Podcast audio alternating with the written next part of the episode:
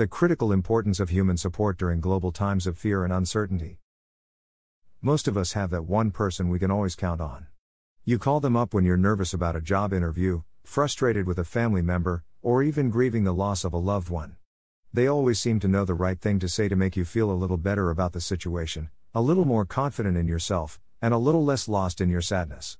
But now we're facing a global crisis unlike any we've ever seen before. When anxiety spikes, many respond by pulling away from friends and family. But now, more than ever, we need to keep the people we love close. Why? Why do we need human support and connection? Whether they're connected to our work, our family, our or hobbies, our friends have a huge impact on our lives. How does having good friends benefit you? According to the Mayo Clinic, a good friend lessens your stress and makes you happier, makes you feel more confident, gives you a sense of belonging, helps you deal with the challenges you face, helps you quit or avoid unhealthy habits, reduces your risk of major health problems clearly. Good friends are good medicine. Not only do they improve your mental health, but they can improve your physical health too. With the increased anxiety we're all experiencing, we need all the help we can get to stay happy and healthy. But where can we find good friends? Good friends, where are they? You probably have more connections to potential friends than you think you do. At work, at play, when volunteering, or at community events, you can find people who could become your good friends. There is a potential danger though. Forming friendships with toxic people can rob you of your joy and your health. What does a good friend look like? What should you look for in a potential friend? They like you for who you are. They're genuinely interested in your thoughts and feelings. They're comfortable opening up to you. They're supportive, respectful, and trustworthy. You feel safe, happy, and comfortable when you spend time with them. With a network of friends that meet these standards, you can face almost any challenge, including a global pandemic.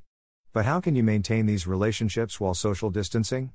How to maintain friendships while social distancing. Although social distancing may seem like the enemy to making and maintaining solid friendships, there are ways to work around this challenge. Regular communication is vital in any relationship. Here are some creative ways to keep in touch while staying safe and healthy.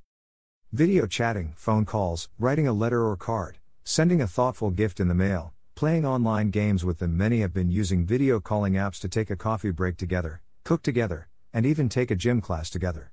Modern technology allows us to do all this and more with our friends while maintaining a safe distance. Don't let social distancing be the reason you miss out on all the benefits of having good friends. With just a little bit of effort, you can keep your friendships strong and even make some new ones. How I can be a good friend to others Having good friends is vital to our health and happiness. But to make friends like that, we need to know how to be a good friend ourselves. Here are a few things we can do to be the kind of person that attracts good friends. Be a good listener. This is one of the most important parts of being a good friend. People can tell when you're giving them your full attention and listening compassionately. It will make them feel appreciated. Open up. It can be challenging to share our feelings with others. But opening up to your friends shows that you trust them and you want to connect with them. Make time for them. Good friendships take time and work to build, but they're worth the effort. If you make time for your friends, they'll know that they're important to you. And they'll make time for you too.